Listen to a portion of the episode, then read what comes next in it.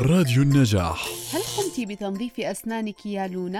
نعم يا أمي، قمت بتنظيفها كالمعتاد. هيا بنا إلى النوم. حاضر يا ماما روزا. وما هي قصة اليوم؟ قصة اليوم تتحدث عن الفراشة رُدينة. عادت ضحى من مدرستها حزينة، وجلست في غرفتها وحدها ولم تتناول غداءها.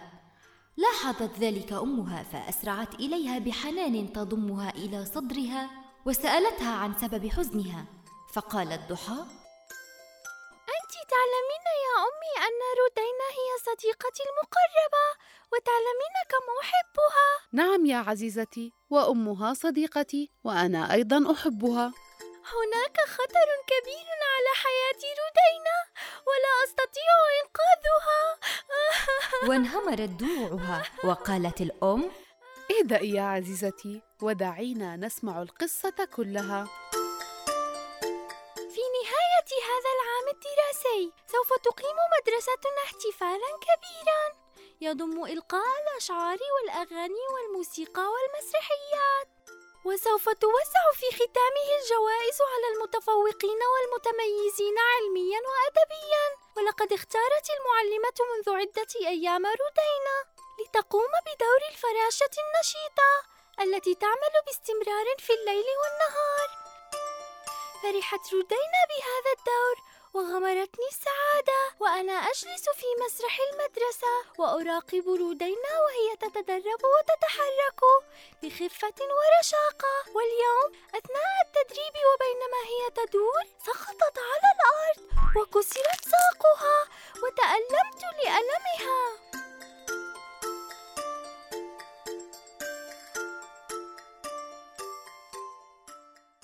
أكيد إنها كانت سقطة عنيفة. بالعكس يا أمي، كانت خفيفة للغاية، وهذا ما أدهش الجميع.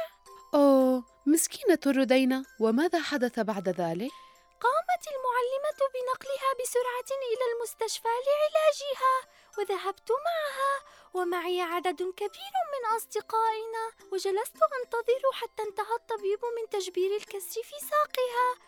ودخلت إلى غرفتها لأطمئن على حالها، وطلبت مني إحضار مياه غازية من حقيبتها فأحضرتها. وبينما همت بفتحها أخذها الطبيب من يدها ومنعها من شربها. نظرت رُدينة بدهشة وقالت: أيها الطبيب، دعني أشربها، إنني أحب مذاقها. قال الطبيب: سوف تعطل التئام الكسر فلا داعي لها. قالت رُدينة: ولكنني تعودت عليها ولا أستطيع إيقافها. انزعج الطبيب من كلماتها وقال لها: منذ متى تشربينها؟ قالت رُدينة: منذ سنوات. منذ سنوات؟ كم عمرك؟ ثماني سنوات. فقالت له ضحى: إنها تشربها منذ ثلاث سنوات، منذ كنا في الصف الأول الابتدائي. إنها تحمل الكثير منها في حقيبتها دائما. هل هي ضارة أم مفيدة أيها الطبيب؟ اختفت الابتسامة من وجه الطبيب وقال: الآن عرفت السبب. سقطة بسيطة أدت إلى كسر كبير بالساق. لديك لين شديد بالعظام، وضعف في العضلات، وضعف عام في الجسم، مع درجات كبيرة من فقر الدم. والسبب وراء كل ذلك وتلك المياه الغازية التي تسرفين في شربها. لماذا أيها الطبيب؟ هل تحتوي المياه الغازية على سموم قاتلة؟ إنها مشروبات ذات مذاق جيد، وكل الناس تشربها وتحبها، أليس كذلك أيها الأصدقاء؟ نعم، نحن نحبها. أيها الأطفال، إن تلك المياه الغازية ما هي إلا سائل يحتوي على كميات كبيرة من السكر الأبيض الخالي من القيمة الغذائية، وهو يدمر فيتامين بي، وربما يصل إلى الشعور بالاكتئاب والتشنجات العضلية.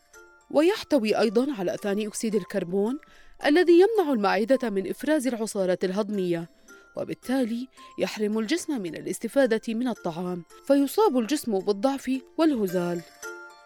ثم قال الطبيب: أيكم يقرأ لي مكونات هذه العلبة من المياه الغازية غير ما ذكرته؟ فيها حمض الفوسفوريك. هذا الحمض يمنع امتصاص الكالسيوم من الأمعاء، وبالتالي يؤدي ذلك إلى ضعف العضلات ولين العظام وتآكل طبقة المينا التي تحمي الأسنان.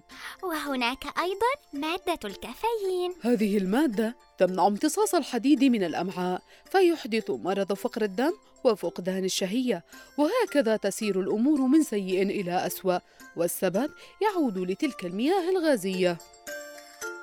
بعد أن انتهت ضحى حديثها قالت أمها: سوف نقوم معاً بالتحضير الكثير من العصائر الطبيعية ولنذهب لنزورها، واطمئني يا عزيزتي عليها، سوف تتحسن صحتها إذا توقفت عن تلك المشروبات الغازية التي دمرت جسمها. هي هيا هيا.